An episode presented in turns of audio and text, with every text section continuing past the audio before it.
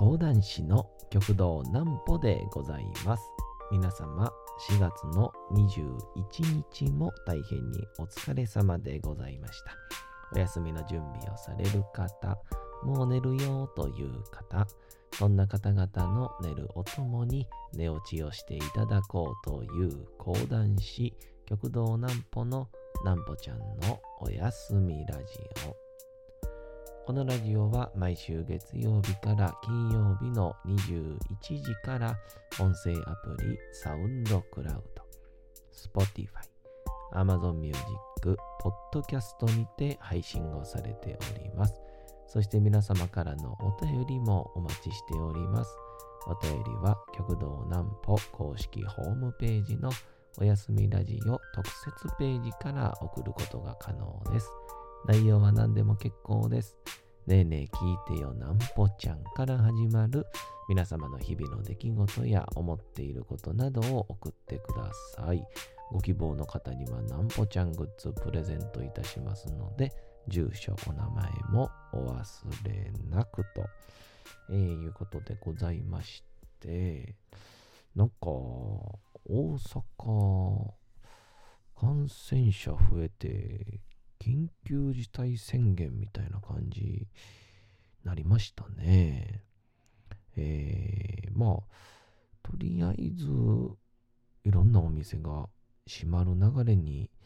なるんでしょうから、ちょっとね、皆さん、今のうちに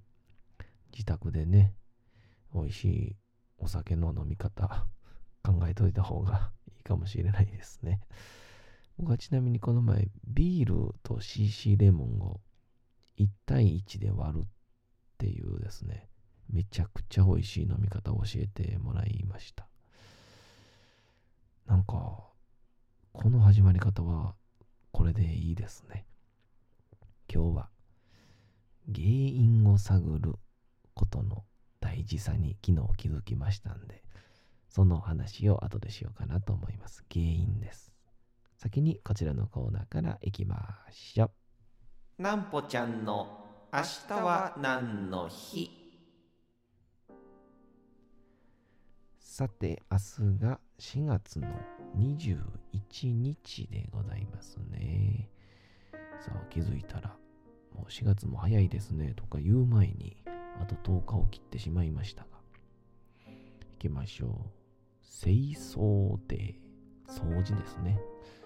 1954年4月の22日、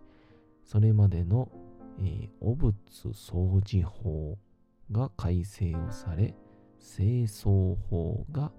制定されたことにちなんで認定をされた記念日。えー、汚物掃除法、すごい名前ですね。えー、主に伝染病の蔓延を防ぐために制定をされた背景があり、同法によってゴミの収集は市町村が担う事務として正式に位置づけられておりました。改正された清掃法では、ゴミの収集に加えて、汚物の衛生処理と生活環境の公衆衛生向上も織り込まれておりますと。また、掃除法の制定後となる1960年代の高度経済成長期には社会発展の代償としてゴミの大量廃棄問題が顕著化され1970年には廃棄汚染が原因となる各種公害問題が浮き彫りとなりました。これらの諸問題に対処すべく今日では清掃法のアップグレード版として通称廃棄物処理法が成立をし施行されておりますと、えー、廃棄物処理法とは廃棄物の処理及び清掃に関する法律。いやこの清掃というかどっちかというとゴミ処理の方で昨日、おとといか。えっと、僕あの、この花千鳥亭っていうね、えー、この花区の千鳥橋に劇場があるんですけど、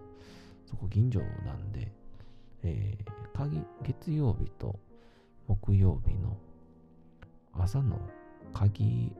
開けのちょっとお手伝いに行ってるんですね。で、朝にこう、ゴミを捨てて、掃除もちょっとするんですけど、その前日に、南寮先生から、ゴミ箱の近くに置いてある、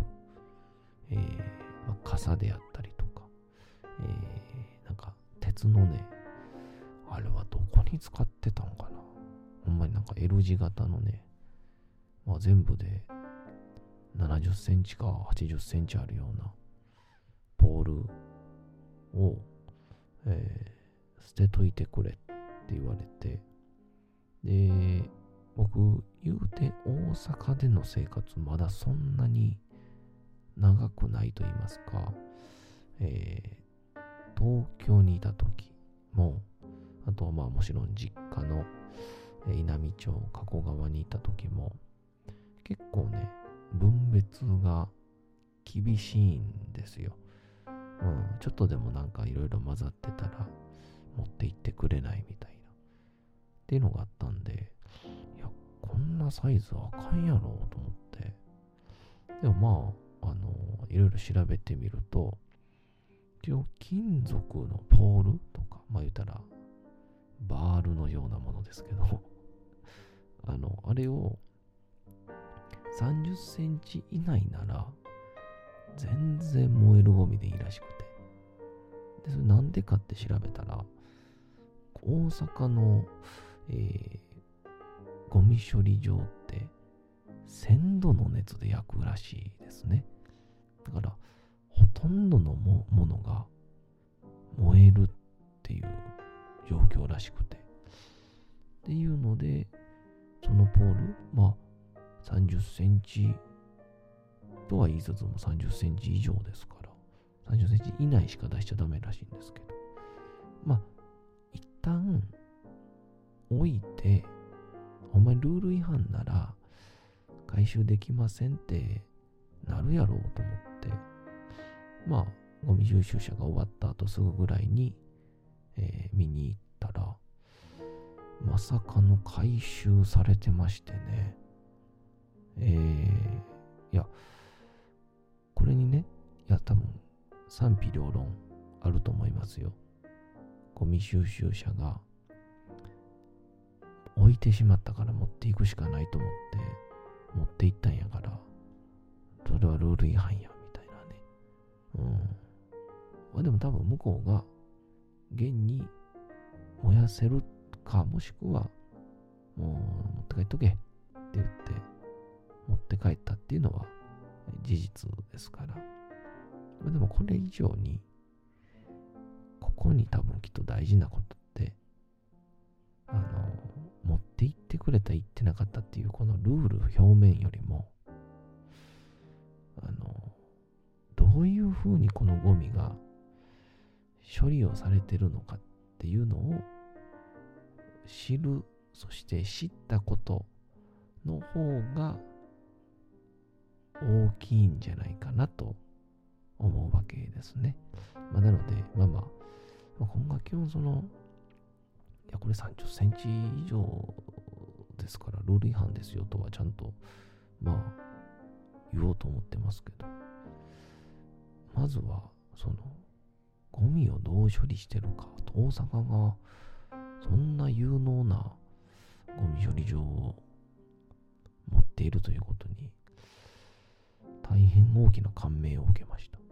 えー、さすが大阪やなと思いましてね。まあ、その感じで、ちょっと通ずる話なんですけど、昨日ですね、えー、プロデューサー有香と、えー、定例の、えー、戦闘デーでございまして、えー、あの、有香さんとは、そうですね、だいたいまあ2週間か1週間に1回、あの、2人で、えー、尼崎のですね、えー、まあ温泉、銭湯というんでしょうか。に、えー、2人で行って、えー語り合うというですね、その、完全にやってることを大学生なんですけど、えーをやってましてですね、えーもう本当に、えー去年ありかとこういう風な、なんて言うんでしょう、ういろんな、あの、手伝ってくれるようにね、なってからやってることですから、もうじき1年をた、うん、まあ、今で10ヶ月ぐらいかな、経ってるんですけど、毎回ね、昨日なんかは、7時ぐらいに入り始めて、11時までノンストップで喋ってましたかね。えー、あのいつの間にか5時間喋ってるって、高校の時の野球部以来ですよね。そんなんね。え そんな感じなんですけど。まあその時にこう、昨日なんかはですね、結構こう、自分の子供の頃の話とか、まあ先日、えーちょっとお話をしました、インナーベイビーっていうね、えー自分が本当は何をしたいのかっていうのを自分に、えー問いかけてあげること。まあ、それが仕事の上でのしたいことなのか、まあ、もしくは趣味としてしたいことなのかっていう、いろんな差はあるんですけど、それを知っていく上で、いろんなものの判断基準とか、えー材料になるよっていうのを、えー僕のちょっと先輩から教えていただいたっていう話やったんですけど、まあ、そんな話とか、えーまあ、あとは、えーちょっとここ最近、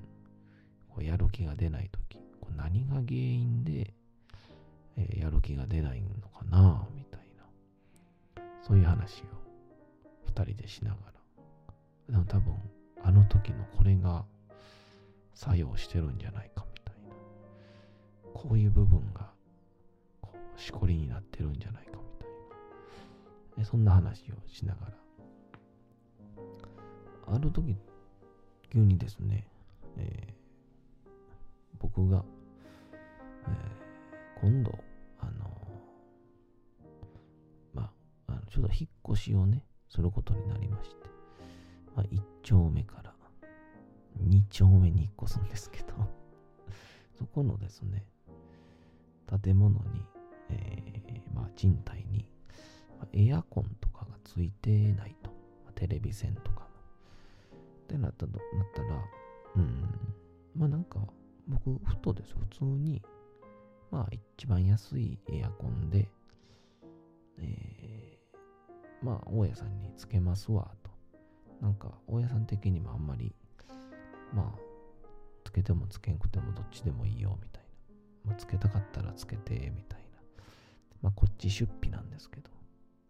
まあ、自自費で、まあ、つけることになったんですけど、なんかこう、それって、まあ、それはそれで、まあ、大家がやることなんじゃないの？みたいな話になったりとか、え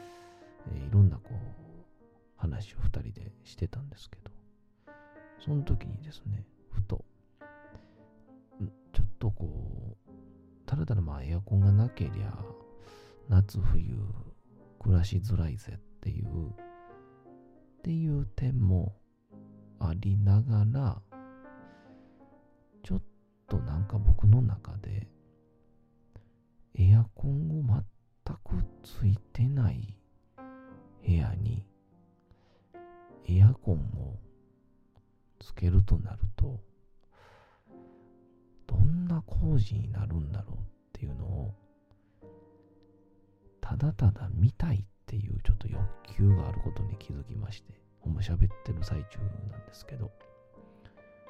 えーどうやってあの壁に、あの、エアコンのね、内気っていうんですけどね、内側の僕らがまあ通常エアコンと呼んでいる、内気をどうつけるんだろう。ホースはどうやって外に出すんだろう。う最終的に外気っていうあの、外でね、熱い風が出てくる。外気はどこまでを引っ張るんだろう？外気のガスってなんだろう？みたいな。そういうのをちょっとね、えー、疑問に思ったので、ただただそれが見たいというですね、そういう衝動に駆られてるっていうことが分かってきまして。で、あの、ふと、えー、これに追随して自分で最終的に、えー、エアコンの調子が悪い時にあこれはきっと多分ここの部位が詰まってるからだろうとか、えー、まあまあベターに言うとまあすごいこれ一般のね家庭でももちろん大掃除の時にやるんでしょうけど、エアコンの効きが悪いなってなった時に、もちろん本体のあるんでしょうけど、大体一番の理由っていうのが、フィルターが詰まってるからなんですね。うん。まあ、純粋に、あの、こう、エアコンって空気を吸って空気を吐くっていう機械なので、そのフィルターがほこりでパンパンに詰まってると空気を吸わないので出てくる風も少ないっていうあのまあ、まあ、現代でいうと本当に、えー、現代で人間で例えるとあのマスクがね、えー、ほぼビニール袋で息してるようなもんっていう。もしくはマスクにあのマスクびちゃびちゃにするとか、えー、ほこりいっぱいつけたら空気吸えなくなるじゃないですか。そんな感覚と一緒なんやっていう。でもこれはきっと多分僕が家電量販店で販売員をやってて、フィルターとかいろんな構造を知ってたから、エアコン掃除っていう前に、エアコンの構造で気づいたんだろうなと。で、この前、こう今収録しながらイヤホン耳につけてるんですけど、ちょっと音の調子が悪くて、本体のなんか原因かなとか、ファイルを開き直すとかやったんですけど、治らないと。その時に、イヤホンジャックどうだろうと思って、イヤホンジャックを見てみたら、まあ、特に何の問題もない。そしたらそこのイヤホンジャックってよくよく考えたら差し込んだところからの電気信号で音を伝えてるよなっていうのをなんか前読んだことがあったんでもしかしたらジャック先端の部分になんか汚れがついて電気信号を邪魔してるんじゃないかなってふと思って。もうただ単に指でくるーっとなんか埃拭うような感じで拭ったんですね。そしたらイヤホンがきれいさっぱり治りまして。だけどここも多分イヤホンの電気信号っていう理由を知ってるからだろうなと思う。まあめちゃくちゃ浅はかな知恵なんですけど。ってなった時に、さっきの精神面もこういう物理的なものも何が原因でこうなってるんだろうっていうのを客観視するっていうのは非常に一つこう難題を乗り越えるために、えー、重要かついいんじゃないかなと思いました。そんな話です。お次のコーナー行きましょう。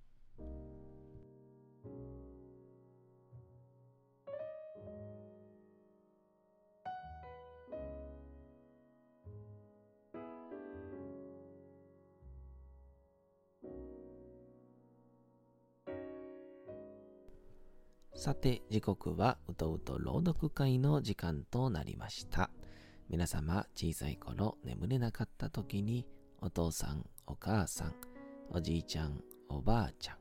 お世話になっている方に本を読んでもらった思いではないでしょうか？なかなか眠れないという方の力に寝落ちをしていただければと、毎日美しい日本語の響きで綴られた様々な物語、小説をお届けしております。さて、本日もお届けしますのは、フランツ・カフカの変身でございます。まいよいよ主人公グレゴールが毒虫となった姿を家族、えーまた会社の支配人に見られてしまいました。まグレゴールは本人は、えー冷静に、まあいろんな気持ちを訴えているわけでございますが、どうも周りの人間のリアクションは違うような感じがいたします。えーさて、どうなってしまうんでしょうか。本日もお楽しみください。